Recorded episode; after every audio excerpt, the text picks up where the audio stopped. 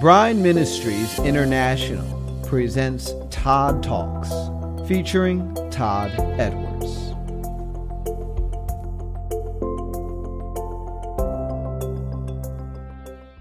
Heavenly Father, you are gracious, you are merciful, you are good, you are truthful, you are patient, you are kind.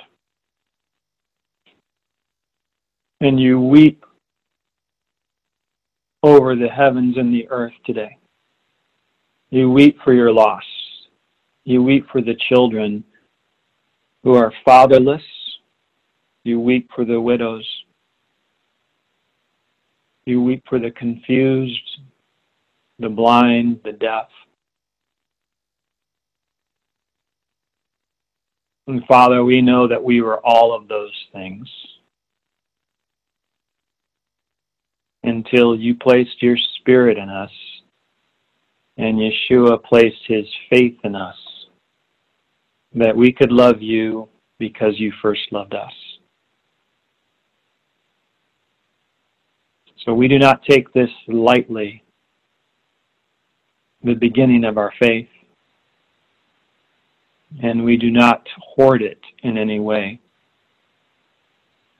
But we pray this for all of mankind, that none would be lost. For we know that you poured out your life in all aspects to complete the exchange to buy us back without money. So we rejoice in your power. We rejoice in your life. we rejoice in your kingdom. We rejoice that you rose from the dead and are seated on the throne of heaven. We rejoice that you have the victory and that you are outside of time and that the victory is established and it will not move. But it will come to pass because you declared it.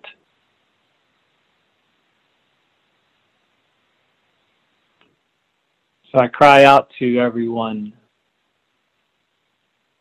and ask that your spirit would lift their heads and have their gaze upon you. May you be a hedge of protection round about us today. May you fill us with your spirit and faith. May your kingdom and your mountain come and be established upon this Bible study. May your presence be heavy.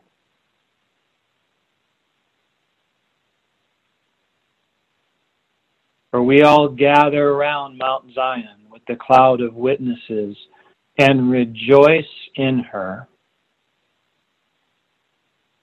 Celebrate your gathering of her children. And look forward to the day of your return, the marriage supper of the Lamb, your establishment of your kingship upon the earth.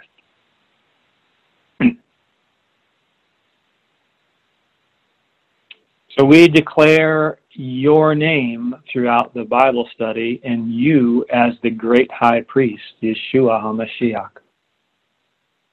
We place on the belt of truth, the breastplate of righteousness, the gospel of shalom upon our feet, the shield of faith to quench the fiery arrows of the enemy. On behalf of all of your children, we stand in agreement. The helmet of salvation, the crown of glory, as our swords, we bathe them in heaven, for they are your word. We put on the cloak of zeal, the garments of vengeance, the armor of light. We place the glory of Yah upon our backs. We put on the breastplate of the Lamb. We take up the sword of Phinehas.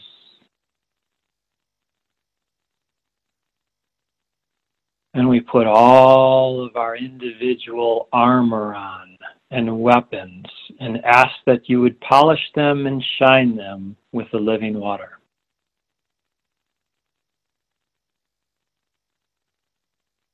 Thank you for writing our names in your book and your name upon our foreheads. May the word be alive today For the spirit of prophecy is the testimony of Yeshua. May it enrich our hearts. May we have the mind of Yeshua. May our hearts be open to receive your word and bring you much fruit. Father, I pray that your word would be made clear, that we would be able to write the vision on a tablet and be able to run to others. I block any spirit of confusion or distraction, manipulation, any witchcraft, any jealousy, any envy, any deceit. And declare that you have no place here. I block all unholy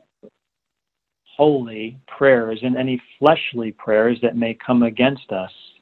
We ask for a clean, pure spirit of living water to flow through our conversation today. We do not want to mix anything that is unholy with your holy word. Holy Spirit, come and have your way. We give it all to you. In Yeshua's name, amen.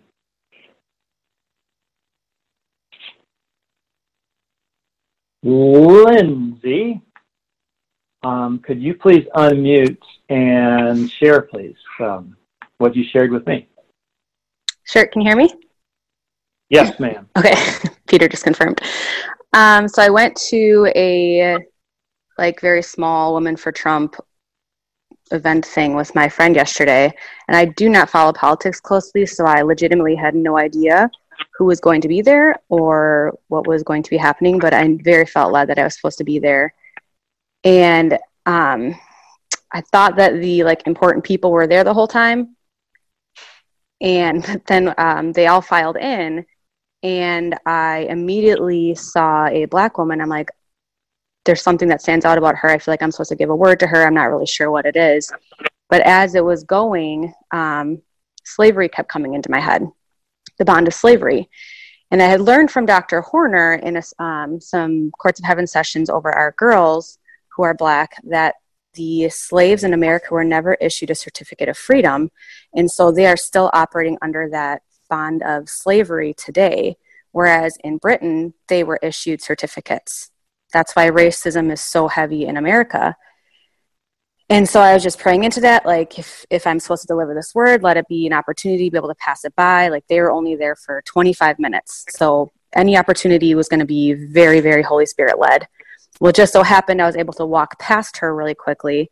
And um, her name was Katrina. That's all I knew. I knew she was Katrina, and she worked on his campaign. And so I walked past her. I put my hand on her, and I said, "Hey, I just want to deliver uh, deliver a word of the Lord for you. Um, the Black people in America today were never given, or their ancestors were never given, a certificate of freedom for slavery. They're still operating under that oppression today. I just wanted to deliver that word to you." And I walked away. But her face was like this big shock and she's you know I, I didn't get any words out of her but it was like this shock. And so i had to talk to a couple other people and said something something along those lines as well and nobody knew that. I didn't know that either. Um, but i got in my car afterwards and i actually looked up katrina trump campaign. And then i realized who she was katrina Pierson you know senior advisor whatever she does. Um, and so I just started praying over that seed that it would be planted and deeply rooted, that it be delivered to whoever needs to receive it, because that's really something, regardless of who wins the election, that's something that America, American, you know, ancestors of slaves need to have is that certificate of freedom. And so as I was praying into that seed, I saw the Freemason compass, um, whatever it is, come up. And I was just speaking against it, like, you have no place here. You may not penetrate this. This is a seed delivered from the Lord. It's going to be deeply rooted and planted where it needs to be planted. Now, just speaking right through it. And it never left. But the, the seed was able to get through. And that's kind of where I felt led to leave it at that point. That's all. So I th- thank you, Lindsay. And the yes. reason that I'm bringing that up for everybody, and here's the context of today in Isaiah 54.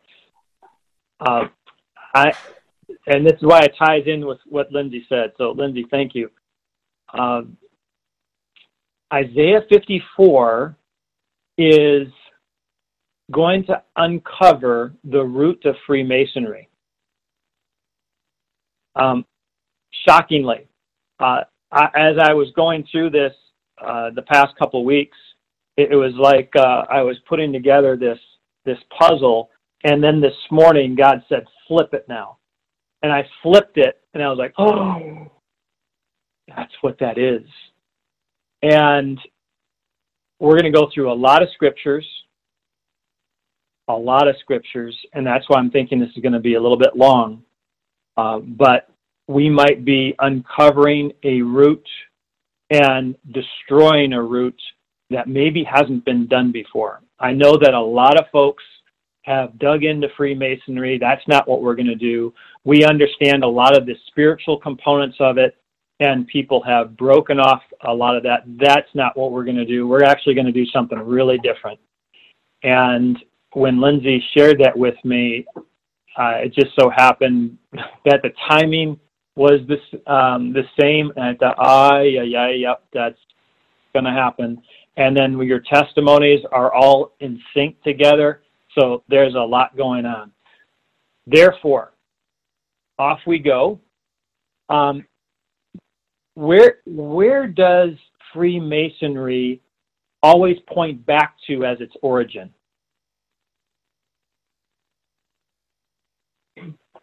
Throw it. Throw your thoughts in the chat. Where does it point back to in its origin?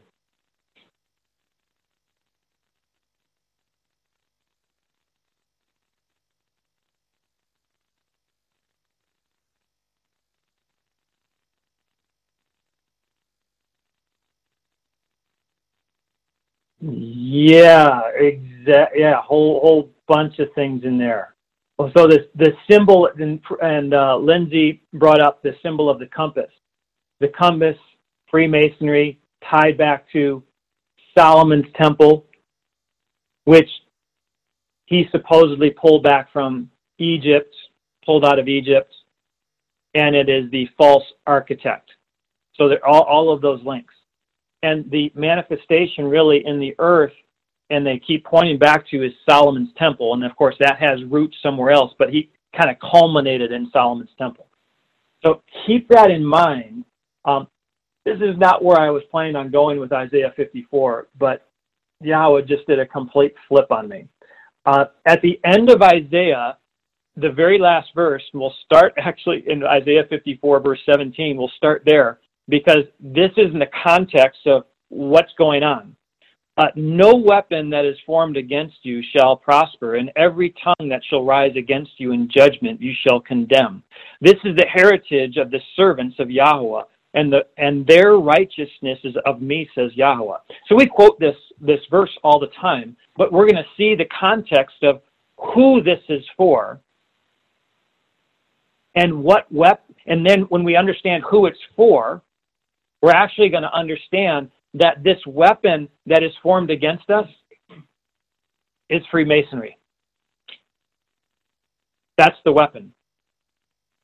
And we're going to, it's going to unfold. So we're going to have to go through a lot of scriptures to build this up. And uh, you're, you're going to, you're going to see this. So hang in there with me on this. Zion has a covenant of peace also and I want to share this because this is important to think through this. Zion has a covenant of peace uh, that, um, verse 10, so Isaiah 54:10, For the mountains shall depart, the hills shall be removed, but my kindness shall not depart from you, neither the covenant of my peace shall be removed, says Yahweh, that has mercy upon you. So Zion has a covenant of peace, and we're going to see how that came about and what the reference is and I will share with you that part of the reason for the covenant of peace given to Zion, that shall never go away, is because Zion did not mix holy with unholy. And we share, we've talked a little bit about that in the past couple weeks. Now, more than ever, and each day going forward, in our individual lives and collectively, we need to be on a path of righteousness, a path of holiness. And Freemasonry, of course, is the opposite. So we're going to uncover this whole thing. Uh, Isaiah 54, verse 1. Sing, O barren, you that did not bear. Break forth into singing and cry aloud, you that did not travail with child. For more are the children of the desolate than the children of the married wife, says Yahweh. Now, in my Bible, my King James Bible, I happen to have a title that was inserted in there, had nothing to do with the scriptures, but it was inserted by the interpreters and the translators that says God loves Israel. I don't know if you guys have that, but blank that out. That's not true. Not that God doesn't love Israel. It's not true about this chapter. This chapter is not about Israel. It's about Zion. And that's what we're going to get into. And it's going to uncover this whole thing. So why what's sing O barren you did not bear? Now Israel bore 12 tribes. But it's not about Israel. Zion's shame was being bare. Zion in heaven never bore her children on the earth. She was barren.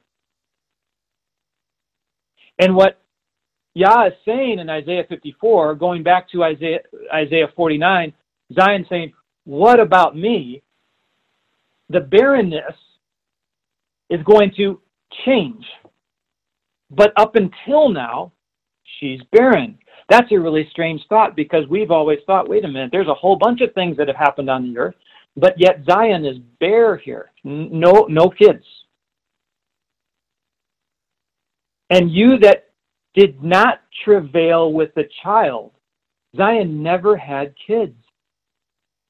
What does that mean?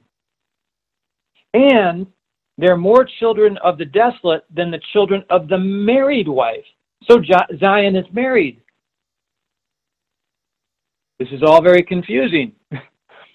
so, Todd, what does it have to do with Freemasonry? so, Zion is married, and Zion has no kids. That's the setup. We're going to read the next several verses so we can put some of this in context. Verse 2 Enlarge the place of your tent and let them stretch forth the curtains of the habitation, your inhabitations. Spare not, lengthen the cords and stretch forth the stakes. For you shall break forth on the right hand and the left. Your seed shall inherit the nations and make the desolate cities to be inhabited. So what's happening is Zion never have kids, and yet God's promise is get ready, open up your tents because you're about to have a lot of them. It, it's very similar to Abraham and Sarah when he said to Abraham and Sarah, You're barren, you have no kids, but get ready because your kids will be like the stars of heaven without number. That, that's what he's declaring to Zion. This will lead us to defining the daughter of Zion and the daughter of Jerusalem and the daughters of, of Jerusalem. Because all of these things are really different and they're really subtle, so we're going to have to break them apart and then we're going to see. It's going to open eyes. Verse 4 Fear not, for you shall not be ashamed, neither shall you be confounded, for you shall not be put to shame, for you shall forget the shame of your youth and shall not remember the reproach of your widowhood anymore. Here's the key to understanding this Zion's shame of her youth was barrenness. Zion on the earth was not birthed. We hinted at this a little bit before. David set up Fort Zion.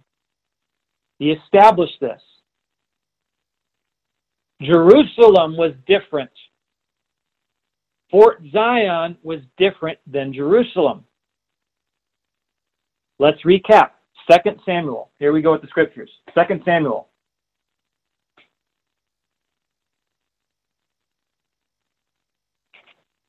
Chapter 5.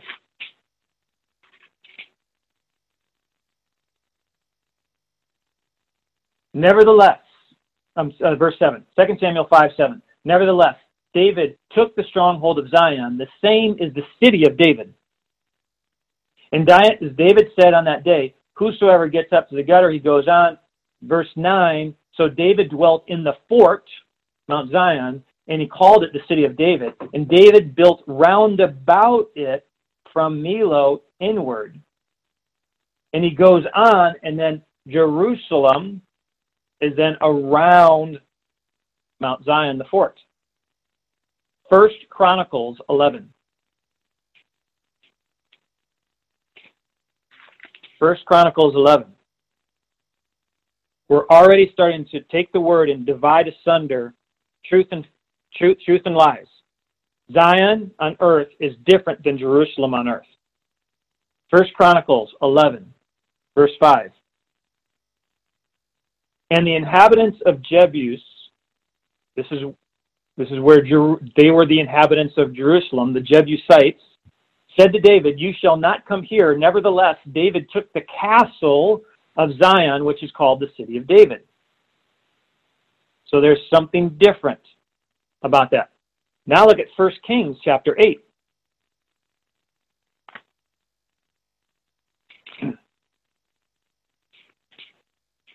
First Kings chapter 8.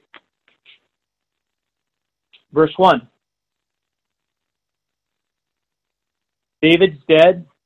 Solomon's now king. then Solomon assembled the elders of Israel and all the heads of the tribes, the chief of the fathers of the children of Israel, unto King Solomon in Jerusalem. In Jerusalem. That they might bring up the ark of the covenant of Yahweh out of the city of David, which is Zion.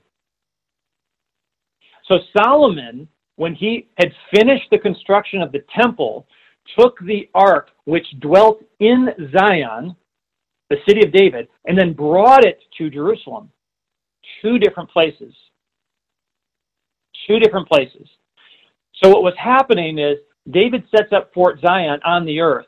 Zion is then the the seedling or the, the it's like the, the, the blueprint of what's in, in the heavens is supposed to then happen on the earth, and Zion is supposed to be birthed onto the earth but it never happens. And this is the barrenness because Solomon built the temple in Jerusalem, and immediately Zion was not birthed in Jerusalem. Why? Because if God wants to have Zion represented on earth, it's not going to be a temple filled with false idols, which Jerusalem was. Zion never got birth. Zion was bare. It was bare. So all of David's time, Zion is hanging out in Zion, in Zion, in the fort, and then he wasn't allowed to build the temple. Solomon builds the temple. Immediately he brings all of his mess in, and Zion's like, no way. I'm not birthing holy into unholy so it was barren.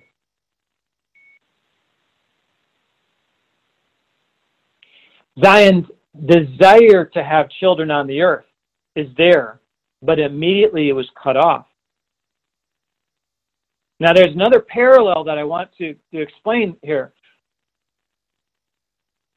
Yeshua married his people. He's also married to Zion because Zion is his people. There's layers that we got to remember. So Zion, he's married to Zion, and then he's married to his people, and his people go within Zion. Zion is also married to the land. So there's several things, several relationships that we also have to tease apart a little bit. And I know that's that's it, when you start digging into it, it seems confusing on the surface. We're going to bring all this together. And all of this is going to be architecture for us that's going to explain Zion. So Zion's shame of her youth was barrenness. Zion on earth was never birthed. David sets up Fort Zion, and immediately afterwards, Solomon builds his temple in Jerusalem. It's not Zion. Earthly Zion and earthly Jerusalem are not the same. Zion had a desire to have children on the earth. The parallel is that Zion is a city to be inhabited in the spirit and her daughter was supposed to be Jerusalem. It was supposed to be Jerusalem, to be like Zion, inhabited on the earth. because his will is supposed to be done on earth as it is in heaven. Same thing as Moses. Moses built the Ark of the Covenant and the tabernacle like the pattern after heaven. Zion was supposed to be birthed into Jerusalem after the pattern like in heaven. It never was. And that's why when we first talked about cities and we said, God's people are looking for a city made without hands, but Satan makes cities with hands. Solomon made a city, Jerusalem, with hands instead of establishing it after the pattern of the heavens, made without hands. Okay? So, real important to understand. His will, though, will be done, Zion, as we're going to see in 54, on earth. But it's not going to happen in full until the last days. And I think part of what's happening right now in us and all around the world is Zion is in the process of being birthed on the earth.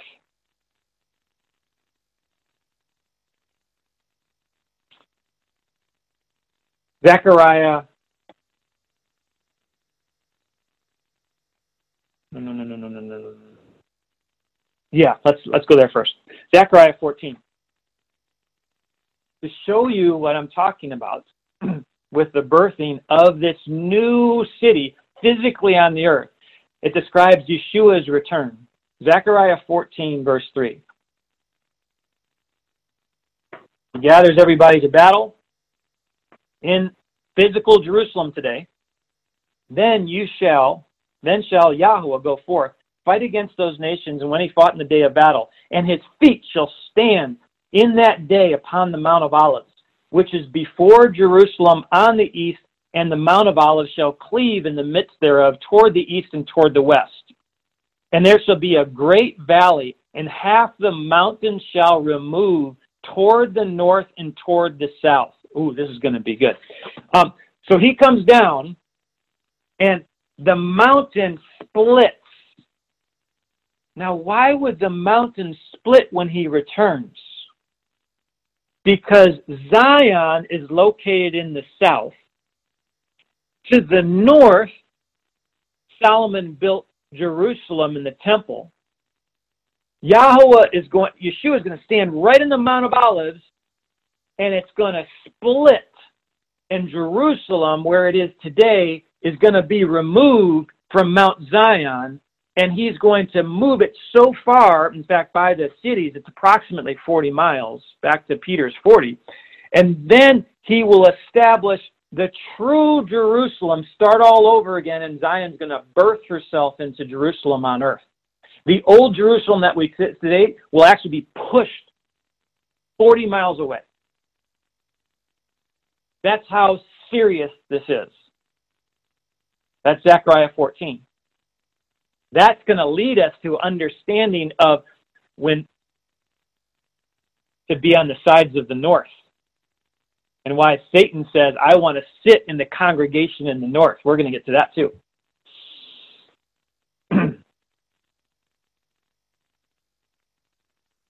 Daughters of Jerusalem. I think we under, need to understand this a little bit. Isaiah, as I'm going through this, Isaiah is all about Yeshua and it's all about Zion. From chapter 1 to chapter 66. So, Isaiah chapter 1. We need to understand, we're still laying out some definitions here and getting some, some framework. Isaiah chapter 1. Right in the beginning, verse 8.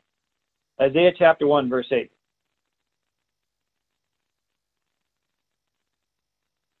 He's talking about children, he's talking about Israel, but he's also talking about something else.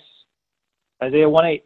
And the daughter of Zion is left as a cottage in a vineyard, as a lodge in the garden of cucumbers. That must be like really descriptive. I don't understand that. As a besieged city.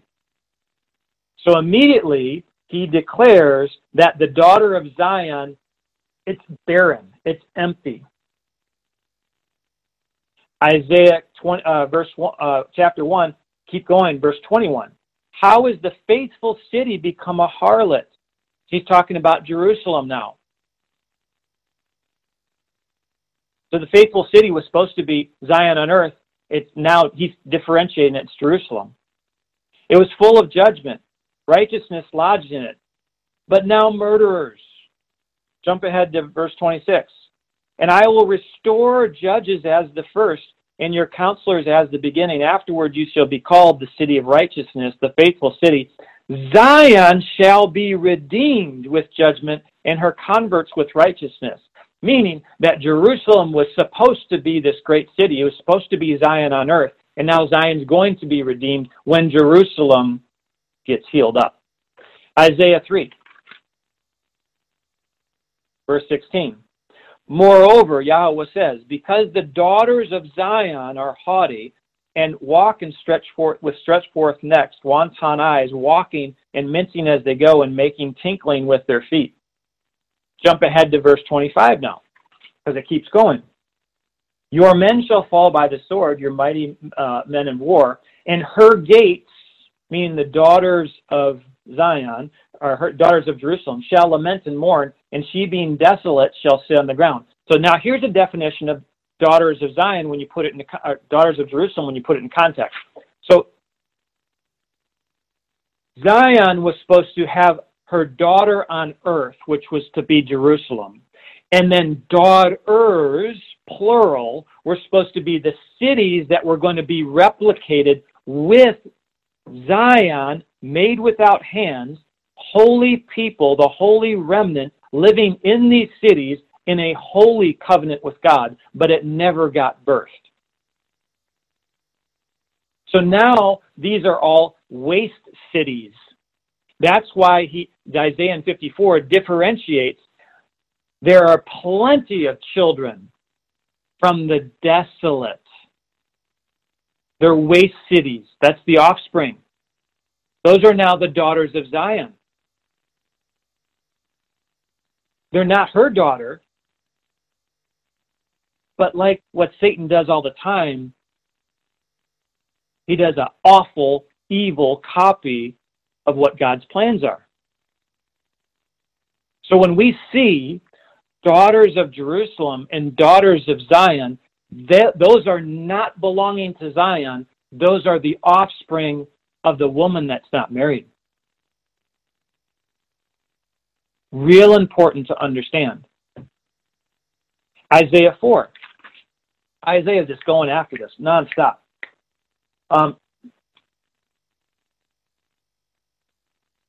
uh, in that day, verse 2 In that day shall the branch of Yahweh, the beautiful and the glorious, and the fruit of the earth shall be excellent, comely. So we're talking about in that day. Verse 3 And it shall come to pass that he that is left in Zion, he that remains in Jerusalem, so those that are holy, scattered throughout the earth, that are living in Zion as we are, and then those that are in Jerusalem shall be called holy, and everyone that is written amongst the living in Jerusalem. That's after he has cleaned house in Jerusalem. When the master, or Adonai, shall have washed away the filth of the daughters of Zion, and shall have purged the blood of Jerusalem from the midst thereof by the spirit of judgment and the spirit of burning. That ties to Zechariah's time frame and the last day of atonement. So at that point in time, he's going to cleanse Jerusalem, and then he's going to cleanse all the cities that were supposed to be birthed from Jerusalem, which was supposed to be Zion. So now Zion is actually living in individuals like us. But it actually was supposed to be a collection of cities coming from the main city being Jerusalem, but it never happened. Okay? more Isaiah, Isaiah, Isaiah 10.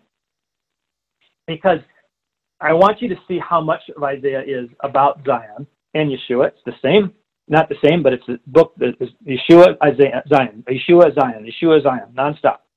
Um, Isaiah 10, verse 32. And yet he shall remain at Nob that day. He shall take his hand the mountain or the mount of the daughter of Zion, the hill of Jerusalem. Very clear now. Jerusalem was supposed to be the daughter of Zion, but she was never born. Because Zion is barren. It's the shame of her youth. Um, Isaiah 40 goes on to talk about that. Oh, comfort you, Zion. um, Isaiah 62, um, Jeremiah 6, when he's talking about uh, the destruction of Jerusalem, is the same parallel language. I mean, it's over and over and over again. So now, if we understand that Zion was a fort, it was the blueprint that was placed onto the earth to replicate then the city of Zion. And from there, it was supposed to be launched into Jerusalem, but it never did. Here we go. It now makes sense that the city being judged in Revelation 18, 17 and 18, is not necessarily Vatican City. It's not necessarily New York City. But what got birthed instead of Holy Zion? And where did it get birth? Jerusalem. Jerusalem. Satan birthed Jerusalem. It was not supposed to be. Now, when we understand the judgment upon the city, it makes sense. It's the parallel, unholy parallel of Zion. You have Yah's Zion, and you have Satan's Babylon city. Parallel. So now Babylon has her children. And there's a lot more children of Babylon there's the, uh, than the children of the barren married Zion. This explains, I, think, going back, uh, Dan, Dan, shared this with me. I don't know if he shared it um, in, in, in public setting, but he said, I see this Babylon is not just a country. Babylon is not just a spirit. It's this. It's the unholy version of Zion. It's the birthplace and the structure of all of the inhabitants of the children of Satan. And it was birthed in Jerusalem. Thank you, Solomon. Now, let's get back to the sides of the north thing, because now I think it becomes even clearer when we understand this. So, I, uh, Psalm 48. Psalm 48, verse 1. Great is Yahweh, and greatly to be praised in the city of our God, in the mountain of holiness.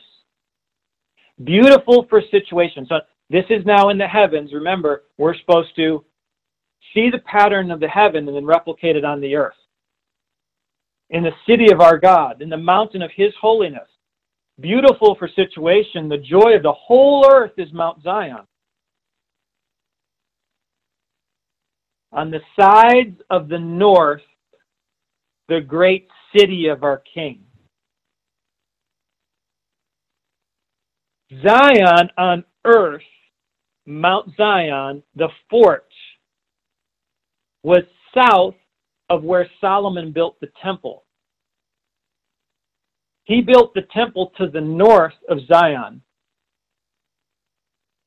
David is seeing that there's Zion, the mountain of his holiness, and then you have the situation, or on the sides of the north, the city of the great king. So you have the city of the great queen, Zion, the married wife, and then in the heavens you have on the north side the city of the great king. This is what's happening in heaven. The king is north, Yeshua, Zion is south. On earth, you had the Fort Zion, and then Jerusalem was supposed to be inhabited by the king on the north. So now go to Isaiah 14. You can see how all of this was sabotaged. Everything was sabotaged. These are the birth pains that we're feeling as all of this is about to change. Isaiah 14. Look what this stinker says. Verse 13, Isaiah 14, 13. Satan is speaking. For you have said in your heart, I will ascend into heaven. I will exalt my throne above the stars of El. I will sit also upon the mountain of the congregation in the sides of the north. He wants to sit in the place of the king. On earth, he wants to sit in Jerusalem, the north side of Mount Zion. That's why I spent so much time separating out Zion from Jerusalem. Zion was barren. So who takes over Jerusalem? That's the side of the north. And he set his throne on the side of the north in Solomon's temple.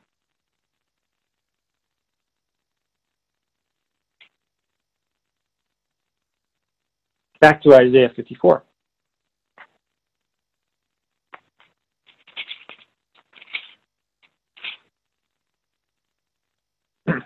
Now it's starting to make some more sense in verse 4. Fear not, for you shall not be ashamed, neither shall you be confounded. For you shall not be put to shame. Why is Zion feeling so much shame? Shame. Because you shall forget you shall forget the shame of your youth, meaning you were destined. You were about to. It was like you were put on display by David to be birthed, and you never gave birth.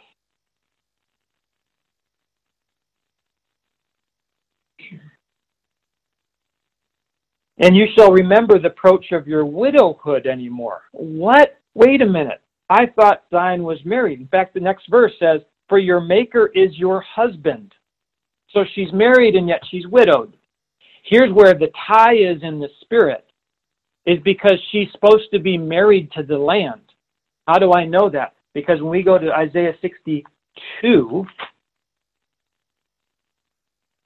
verse 4, when it's talking about Zion, because Isaiah 62 1 says, For Zion's sake, I will not hold my peace. We jump ahead to Isaiah 62 4 For you shall no more be termed forsaken, neither your land shall be called desolate. But then Yahweh will, will say, Delight in you, and your land shall be married. Right now, the land's not married. So, what, what's uh, Yah going to do? Yeshua is going to come onto the earth. When he comes onto the earth and puts his feet on the earth, he's going to split existing Jerusalem from Mount Zion and then establish real Jerusalem, which will be the daughter of Zion, and then it gets married. So Zion is a widow right now in her relationship to the earth. She has no place. Jerusalem that was birthed, that was supposed to be married to her, died instantly. You guys now starting to see how now Freemasonry is starting to kind of play this thing out where the, the birthing of Babylon onto the earth, not just in the spirit, not just into all of these these these, these countries and, and, and empires, because Babylon actually takes place after what what's happening with, with Solomon, but Babylon, the counter of Zion, now is birthed. And the Freemasons say, that's where we were born.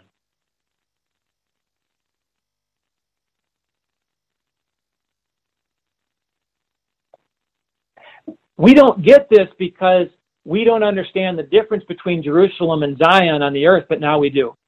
We don't understand the difference of all these daughters of Zion and daughters of Jerusalem, but now we do. So what was happening is we're exposing this. It's all getting exposed today.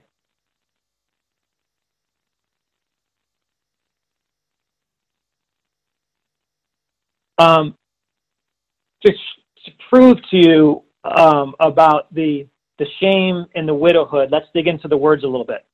So, reproach. First mention of reproach is from Genesis 30. Again, I never, I never want you to take my word for it. That's why I go through so many scriptures to try to try to show this to you, and then the word becomes alive in all of our hearts. And all I'm doing is I'm just pointing you to your own hearts where the word is written. So the first mention of Genesis 30, or first mention of reproach is in Genesis 30, verse 23. And it's talking about uh, talking about Rachel in Genesis 30, verse 23 says, And she conceived and bare a son, which was Joseph, and said, God has taken away my reproach. So taking away reproach also has to do with barrenness. So we see that in Zion. The word widowhood that's used there in Isaiah 54 4 is only used three other times. And I'm not going to go through all the scriptures, but um, each time in Genesis 38, it's talking about the birthing of Judah's offspring, and Judah, of course, is tied to Jerusalem. And then the other time in 2 Samuel, it's tied to Jerusalem. So what widowhood is tied to in all four cases, including Isaiah 54 4, is Judah and Jerusalem every single time. So you have reproach being barren and Judah and Jerusalem all tied together. There's a parallel passage in Jeremiah 11, um, 9 to 19 that's incredible, but just for the sake of time, I'm going to keep going. And mm, yeah, I have to keep going. Um, but that, that has some things about uh, Yeshua and the tree, and the tree is a witness, and the tree has to be burned, and it's tied to Zion. It's, it's pretty, pretty interesting. So that's the reproach, that's the widowhood now that's described in Isaiah for Zion in Isaiah 54 4. So now let's keep going. Isaiah 54 5. Clearly, Yah is Zion's husband. Says that. Now, I also like to point out just kind of different exact example of layers.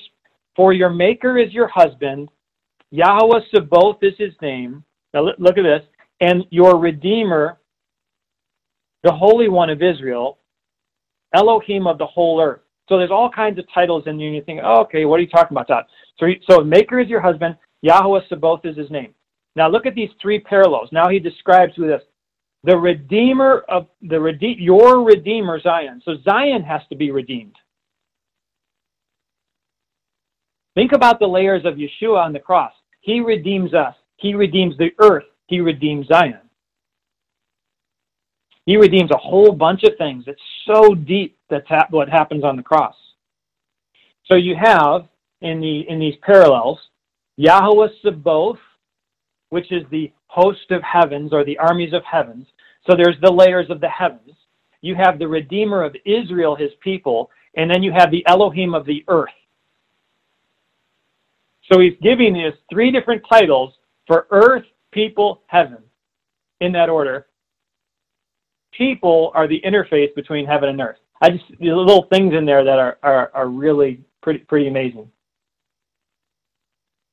Um, let's keep going because I, I, we're we're st- there's still big chunks here that we have not pulled together yet. Um, verse six: For Yahweh has called you a woman forsaken and grieved in spirit. Shannon, this is almost like what you were feeling, and a wife of youth when you were refused because she was barren. And now he's going to explain she was refused because she was barren, but it wasn't her fault. Verse 7 For a small moment have I forsaken you, but with great mercies will I gather you. In a little wrath I hid my face from you for a moment, but with everlasting kindness will I have mercy upon you says Yahweh, your Redeemer Zion. For this is as the waters of Noah to me, and as I have sworn that the waters of Noah should no more go over the earth, so I have sworn that I would not be wroth with you, nor rebuke you.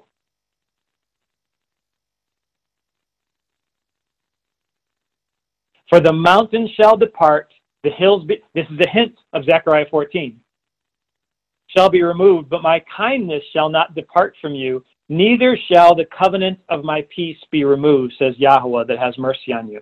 I want to talk a little bit about the covenant of peace.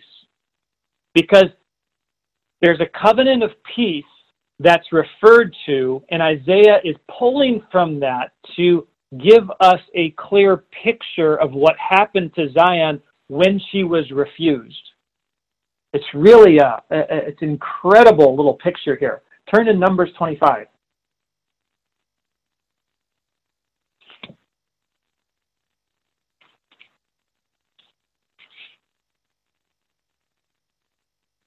Numbers 25, and the setting is that uh, Israel is is wandering the land, and they come to the Midianites, and the Midianites and the Moabites, uh, and there's a mix, and the mix is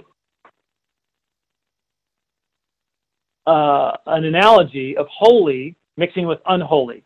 And God said, "Don't do that," because they're all this is all Canaanite blood. Stay pure, Israel. And they didn't do that.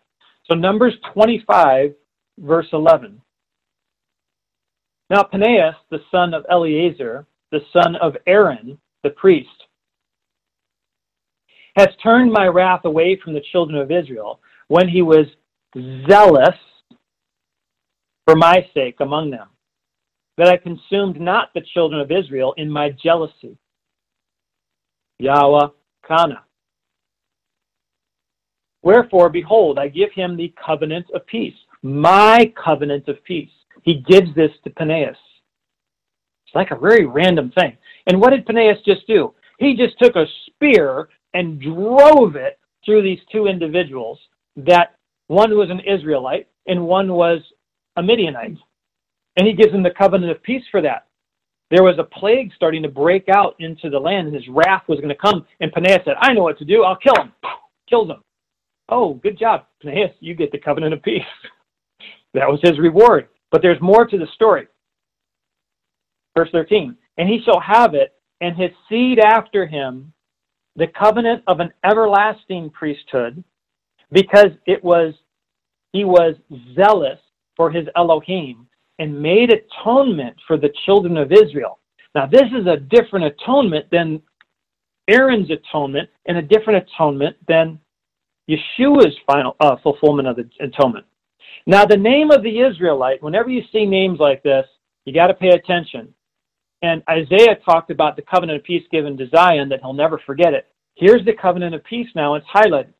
Verse 14. Now, the name of the Israelite that was slain even that was slain was a Midish, uh, with the Midianite-ish woman was Zimri, the son of Salu, the prince of the chief house amongst the Simeonites. And the name of the Midianite woman that was slain, Cosbi, the daughter of Zur, who was the head over a people in the chief house of Midian. So what's going on with these names? Well, first of all,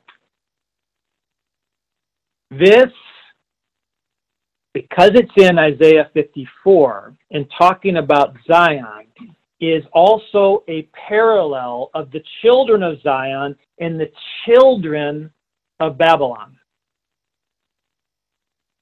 They were worshiping, when they got together, the Midianites and the Israelites, Bel Peor. They brought in this false idol. The false idol's name in Hebrew means the Lord of the opening. So they were opening themselves up. Zion was opening itself up to the city of Babylon.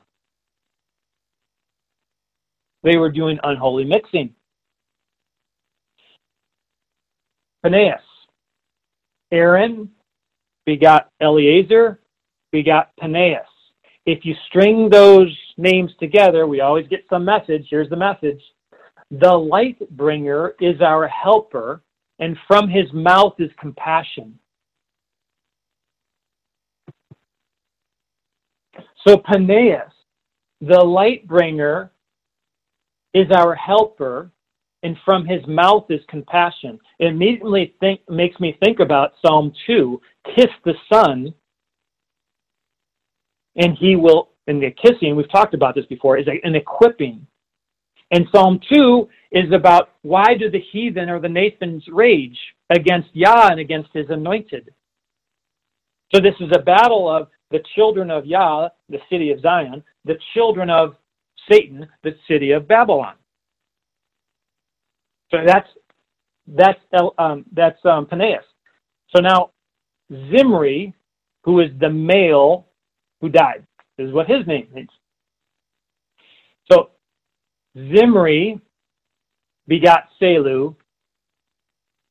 Uh, Simeon begot Selu, begot Zimri. Here's the string of their names now together. Discernment gave weight or authority to my praise. What is what are you talking about? He was given the ability to discern the weight or the importance of praise to God. That was given to Israel. If you praise him, there's actually a lot of authority and a weight in that. But what did he do with that? He went after Midian, who gave birth to Zur, who was the lady Cosbi. And what does all that mean? Contention with Yah aggressively went after or besieges lies. So the weight or discernment give, given to Israel actually decided to contend in strife and aggressively go after lies. Phinehas comes in the middle as a representative of Yeshua and brings back compassion through speaking the truth. We see the same thing now with Zion is what we're doing is we have Zion did not give birth because of this lie, these lies that were brought in and mixed unholy already with it should have been a place of praise. It should have had discernment of the weight of God's praise. And yet it mixed it with the lies of Satan and its children.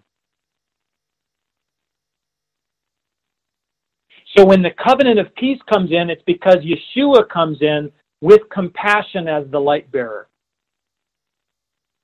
And what do we see in Isaiah 14? What we read with him wanting to be on the sides of the north, he's described as Lucifer, the light bearer, the false light bearer. So all of this is really riding in parallel all over the place. Isaiah 54 again. I'm just pointing out some of these things as we're building all this together.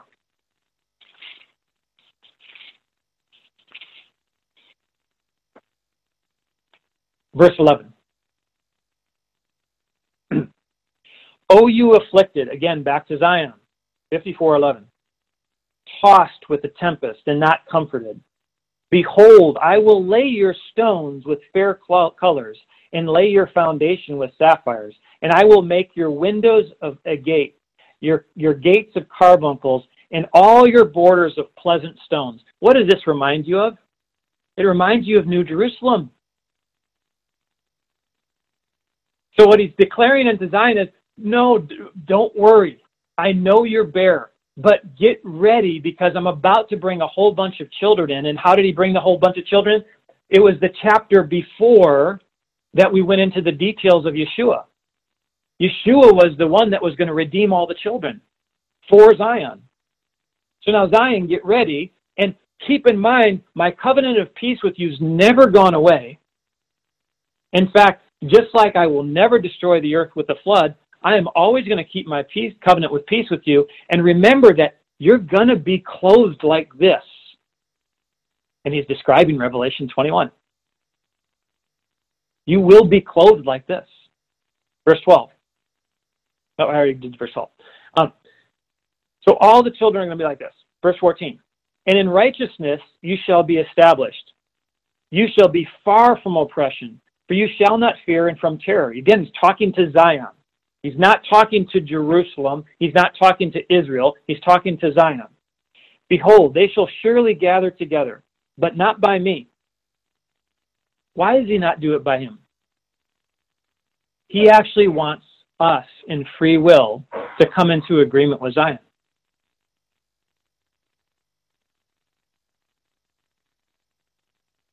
Whosoever shall gather together against you shall fall for their sake. Behold, I have created this. Oh, I'm going to stop right there for a second. So, this is what's happening with Zion being bare and yet being widowed. And the widowing is a, a decoupling from the earth. But yet, Yah is still married to Zion.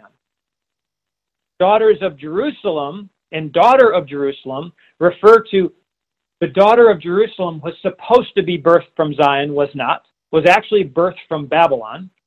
And then the daughters, plural, were supposed to be multiple cities that were to be spread out. And what God describes them in Isaiah is they are waste cities because they were never birthed from Zion. And what we are to do is we are supposed to repair the breach, rebuild the waste cities and the former desolations. Because all of the earth was supposed to be ours. And we were supposed to inhabit it as cities made without hands. All right, so all of that crystal clear. I also think that's why, in parallel, Paul talks about living in the Spirit, the children of the Spirit, and the children of the flesh in Romans and Galatians. So you have the children of Zion and you have the children of Babylon. All of that's in parallel as well. So I'm reading through all of this. I'm thinking, okay, I get it. This is um, Zion. These are this. Now I understand Zion and Babylon. I understand now children of uh, Zion, children of Babylon. I understand the daughter of Jerusalem, daughters of Jerusalem, uh, uh, plural. And then we come to verse 16 and 17, and this is where I started to do a flip. This is where I started to do a flip. This seems so random. I know God's word's never random. But all of a sudden, boom, this gets thrown in. Verse 16. Behold, I created the smith that blows the coals in the fire and that brings forth an instrument for his work. And the King James says this, and I have created the waster to destroy. Now, it really should be, I have created the destroyer to bring forth. Very strange. Like birth. No weapon that is formed against you shall prosper, and every tongue that shall rise against you in judgment you shall condemn. This is the heritage of the servants of Yah, and their righteousness is of me, says Yahweh. So I was meditating on this the other day, and I had kind of one application immediately that kind of came forth that day. But I was meditating on it some more, and then I realized the destroyer is the same one that was sent by Yah to Egypt to free his people.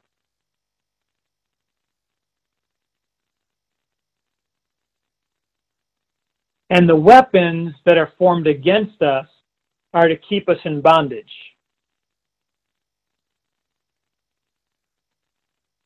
The destroyer has weapons made by a smith. These are new weapons. And earlier this week, Holy Spirit told me to say, or told, told me to do, is, oh, is it like a blacksmith?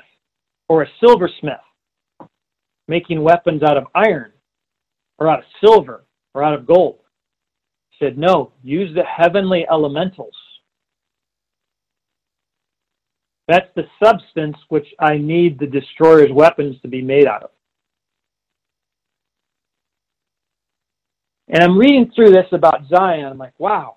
So Zion is going to have the destroyer fight on her behalf and on behalf of all of her kids to come out of Babylon. Now it's starting to make sense.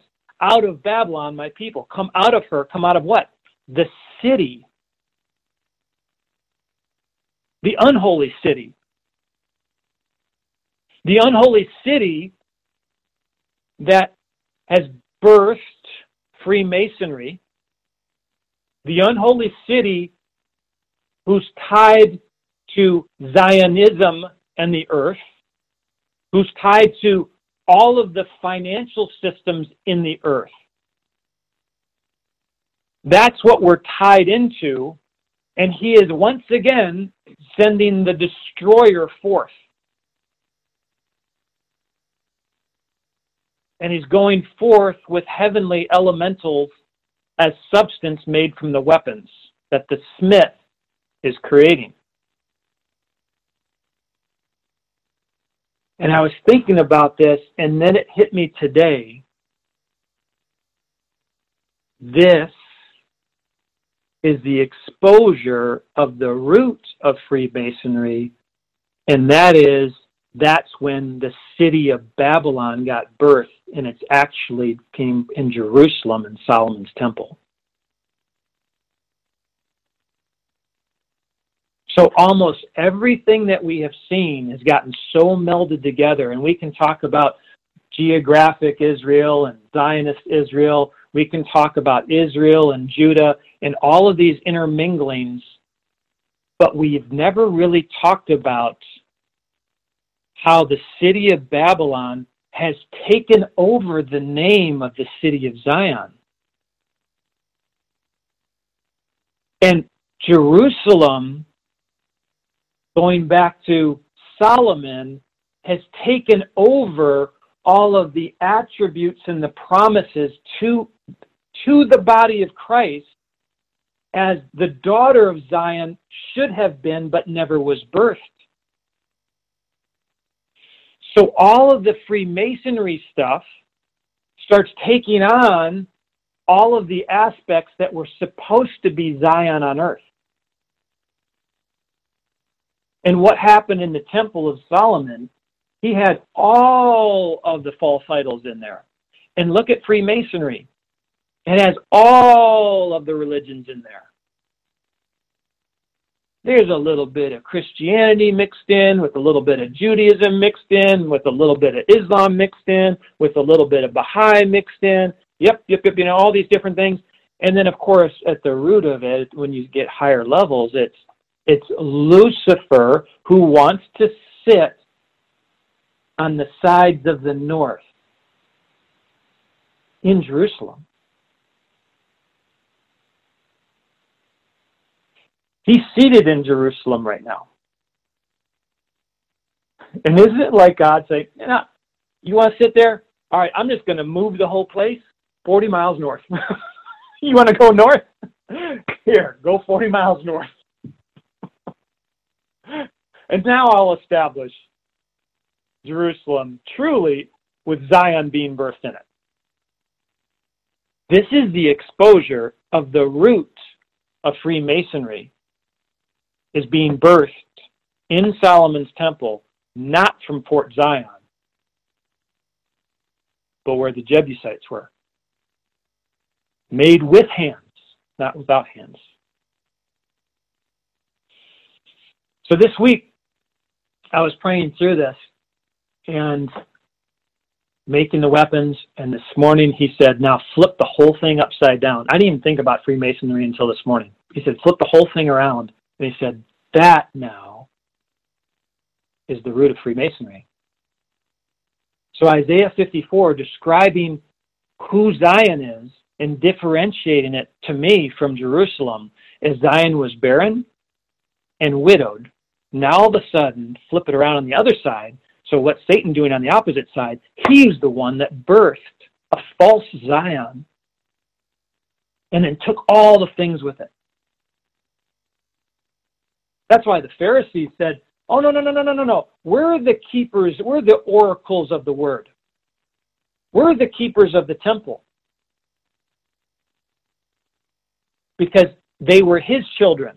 And Yeshua called them out for that. Because their father was Satan. Because they were birthed from Babylon, which was birthed in Jerusalem 1000, uh, 1000 BC. No wonder after Solomon, Israel had to be split apart. No wonder after Solomon, Israel had to be removed from the land. All of this is really tying together. So when we close in prayer, we're going to release the destroyer. We're going to release the destroyer upon that root. And that root is the truth. Now we understand the truth of where this was all birthed. We understand the root of Zion and unholy Zion, which is Babylon. And it was birthed in the place that Zion should have been birthed.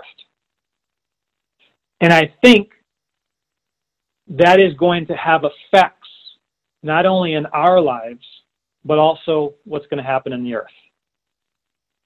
We've been talking about Zion for Bible study after Bible study, and we're building this whole picture. And now this takes place in Isaiah 54. What happens after Isaiah 54, from like 55 to 58, is now the identification and the call to the children.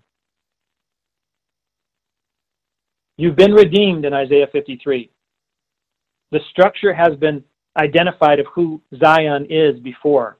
Now we have more details to Zion in 54. God slips uh, over uh, Isaiah 54 to us uh, on Zion to show us the the anti-Zion, which is Babylon, the city of Babylon, and she gets judged at the end. And now we move on to Isaiah 55 to 58, which talks about the kids coming home.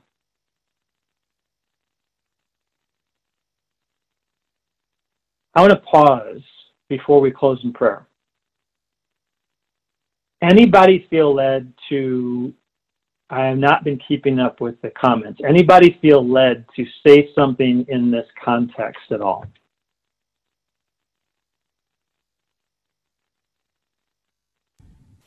Every- yes, Dan Christian.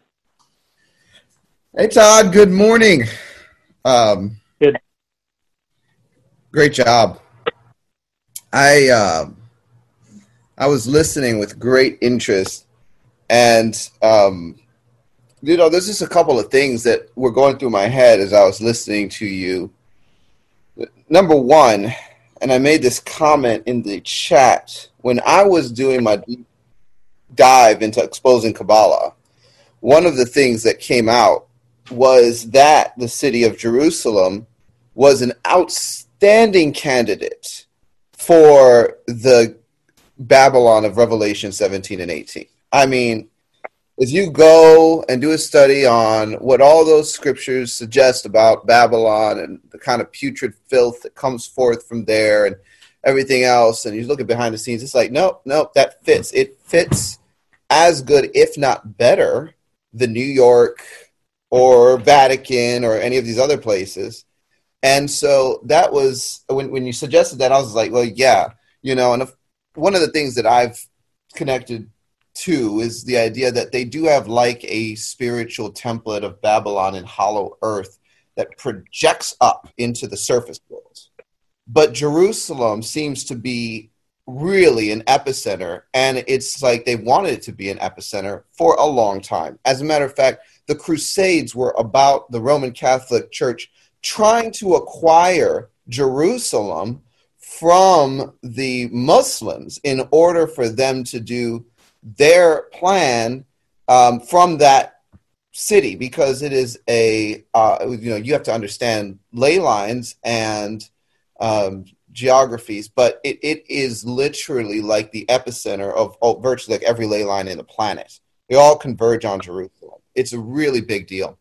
And furthermore, what people need to understand connected to what you're saying is this is why you know they have a council of 13 that is a hybrid council of 13 that meets in jerusalem. And where do they meet? They meet under the temple mount. What and what do they do there? Well they have one a portal to babylon that's been like hollow earth babylon that's been reported to me from more than one source. But two uh, they are summoning parts of survivors uh, literally children of freemasons and a lot of other cult groups and secret societies from all over the world constantly. And they go to that Temple Mount um, underneath and receive programming from the Council of 13 that's there, that's highly in line with the end times viewpoint as declared by dispensationalism. And and, and, and so these soul parts are flying back to people with all kind of pro-Zionist uh, propaganda that's being, you know, deeply embedded in the subconscious. And, and these are a lot of so-called Christians sitting in the Christian church. The, they are survivors being programmed with this. So it's not just a battle of teaching. Like th- this kind of a message is very hard to put forth because it rubs up against deep programming. And people want to fight back at it with everything in their being because it's not just an idea or concept that's being challenged, it's programming that's being challenged. And um, so, so, so yes, I mean the uh, the, the criminals working behind what we see as present day Jerusalem are undeniable, and it connects to Kabbalah because Kabbalah, is, you know, Kabbalah is bringing about what they call Mashiach ben Yosef, which is what our Bible calls Antichrist. And where do they want to seat him? Well, where the Temple Mount used to be the north in Jerusalem, where the temple, like, you know, and so you see all the connections. Satan is going to sit there for a little bit uh, with his anointed Antichrist um, as his, uh, his fit extension. So, you know, uh, I, I really appreciated this study, Todd. I think you did a great job bringing forth some ideas and concepts that I hadn't even considered. So, great work. I'm done. Thank you for sharing. Yeah, that that that was really good. That tied a lot of your work together, the survivors, what they're they're going through, and and you know what what I shared was not necessarily new, but it may have been new in the scriptures to kind of un, un, unravel it, and it supports what Dan and survivors have already been going to. So that that's great confirmation. First of all, the summary of Freemasonry, based on what we just described and or read and uh, studied Isaiah 54, is anti-Zion. Isn't that ironic? Is what they say.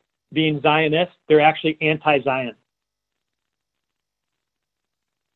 Just just like the Antichrist is anti-Christ, he's the anti-Messiah.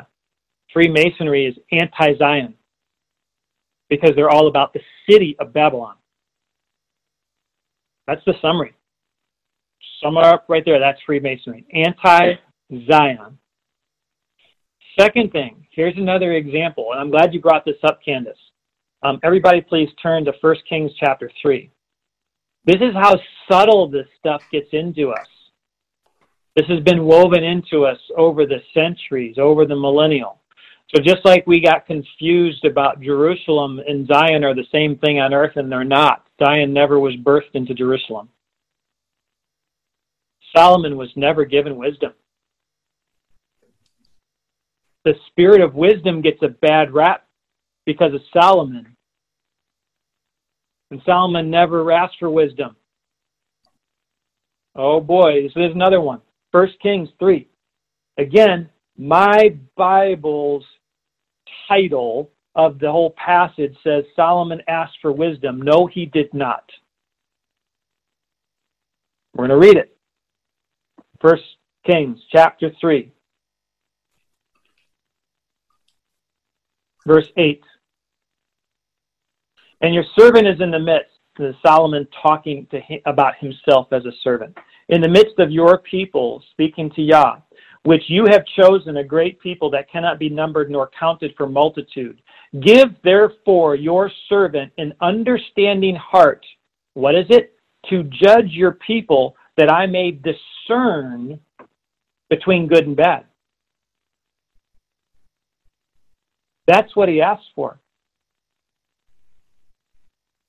He just wanted to know what's good, what's bad. He never asked for wisdom. Wisdom is the spirit closest on the menorah to the spirit of Yahweh.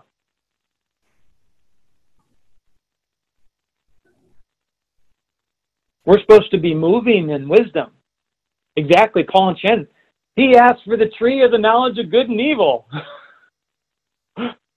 and that root. So he could come in and say, yep, that's bad, that's good. It didn't give him, though, the wisdom or the heart to follow obedience and to follow that which is good. So there you go again, now with the root being birthed in the temple, being birthed the city of Babylon, which is the city of anti Zion.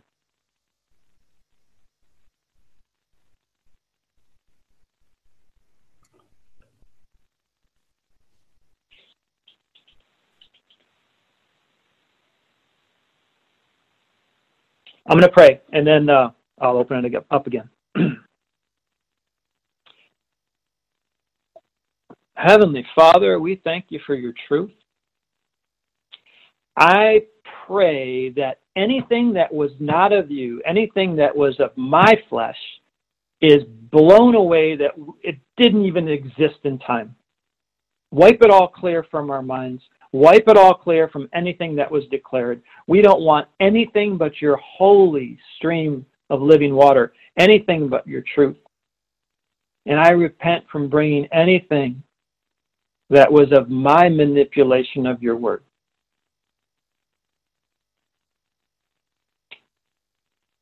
And Father, anything that was of you, that was sent to tear down false doctrines,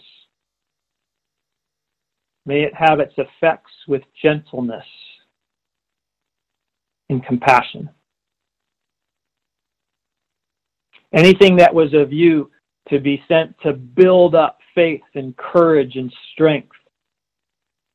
May it be done with your fingers in your hand and your strong right arm.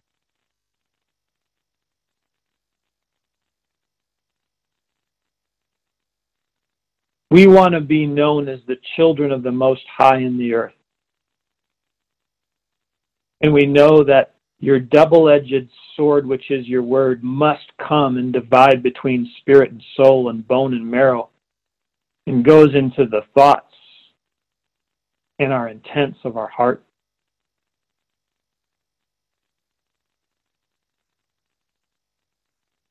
So we voluntarily ask for more refiner's fire.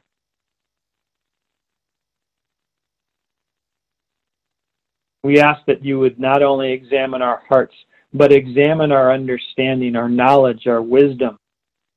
Examine any false doctrines that have been placed in us. Examine any false altars, false thrones in our heart. We only want one, and that's the one that Yeshua sits on.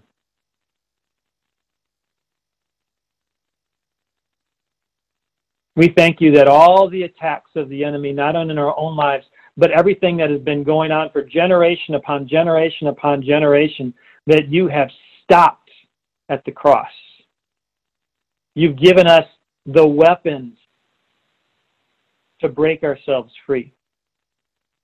And now, in this day, these last days, you are getting ready, the daughters of Zion you are getting ready the children of Zion. And we rejoice in the marvelous work that you are doing in us, that you are doing within Bride, and you are doing on the earth.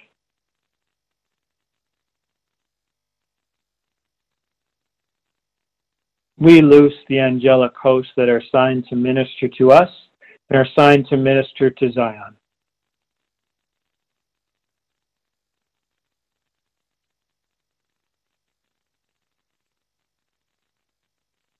So may the smith blow on the coals of fire and forge the weapon of warfare for the destroyer.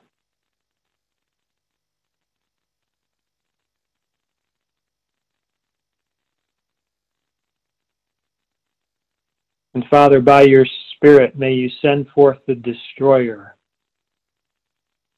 to go forth into the heavens and now unto the earth to destroy the roots of Freemasonry, which was birthed in Jerusalem.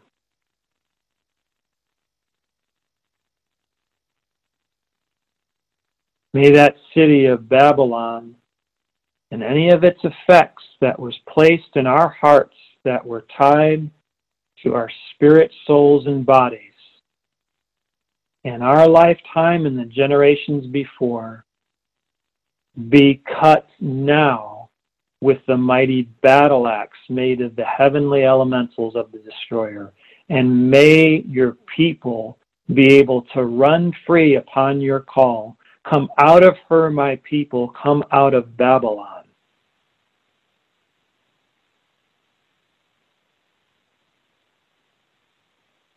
We tear down all of the lies of Zionism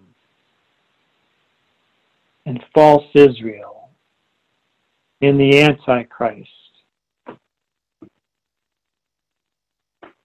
All of the covenants that have been hijacked and stolen.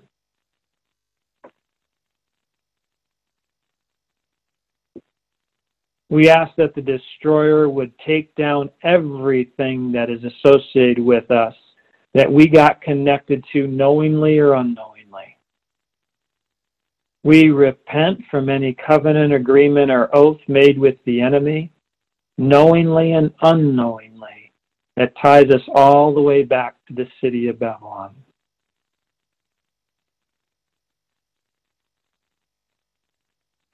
And we hear the cry of Zion, the cry for her children that you are manifesting in your people even this morning.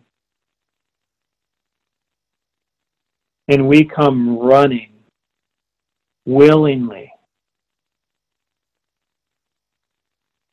And we rejoice in our gathering together with her.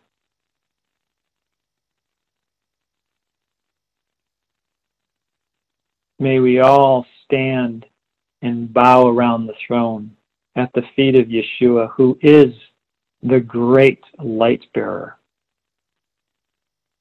that comes and frees us with his mouth of compassion.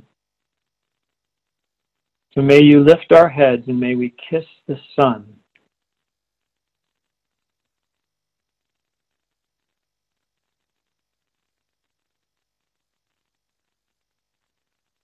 Set your people free, Father. And restore everything that the enemy has taken one hundredfold. Prepare us for the last days that we would not be ashamed, that we would not be afraid of being different. Prepare us in our hearts to be holy as you are holy.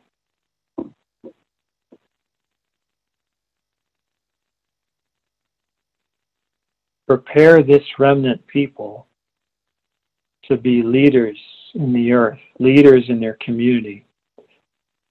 That they would be forerunners, that they would forge ahead pathways for everyone else to come behind them. For we know that your sheep are lost. We know your sheep are confused. We know that they are wandering. We know that the enemy has sent false shepherds from its city, Babylon, that have done harm to the sheep, that have not cared for your sheep, that have fed the sheep with bad water and bad food, that have scattered your sheep. So, like Phinehas, standing in the gap for your people and was given the covenant of peace, we stand in the gap and say enough. And we take your staff and your rod and we go forth, casting your net of salvation to gather your lost sheep around us. We thank you for Corey as an example, spreading your word, speaking with courage, and ask that you would give him anointing for divine appointments that he would speak to many and many would come into repentance. I ask that you would pour out a spirit of evangelism upon him, that your word would be anointed and bring forth fruit. He would not do it in his own flesh, but he would do it by the power of your spirit.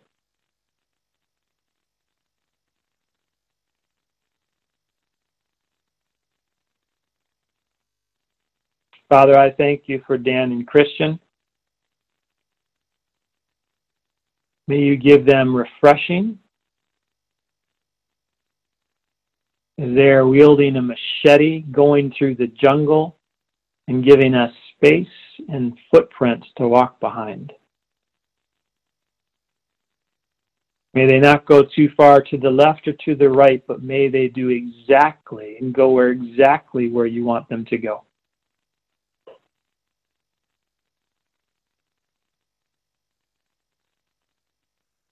I thank you that you have sent forth the destroyer. That the cries of your people have heightened and have accumulated enough. Where your people have had enough of the enemy. And you've heard every one of our cries. Your word says there are more with us than they are with them. And now we understand that no weapon that the city of Zion can form stand against us. For we are the children of Zion.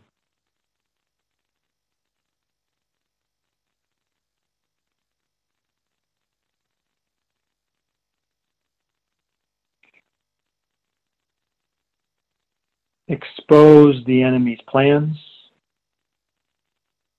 execute righteous judgment, extend mercy to the lost and the brokenhearted and those with contrite spirits. And as Isaiah said, we will prepare the way of our King. We will prepare the way of the Maker. Like a voice in the wilderness, you are coming.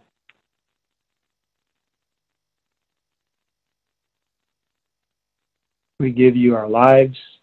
We give you our minds. We give you our souls. We give you our strength. Thank you for the work that you are doing in us. You will never leave us or forsake us and you are the author and finisher of our faith. What a privilege it is to serve the mighty God. In Yeshua's name, amen. You've just listened to Todd Talks here at BRIDE Ministries International. Be sure to visit our website at bridemovement.com. You can support us by leaving a donation. You can also check out our other offerings, such as our church. You can check out our institute. We offer prayer resources and, of course, so much more.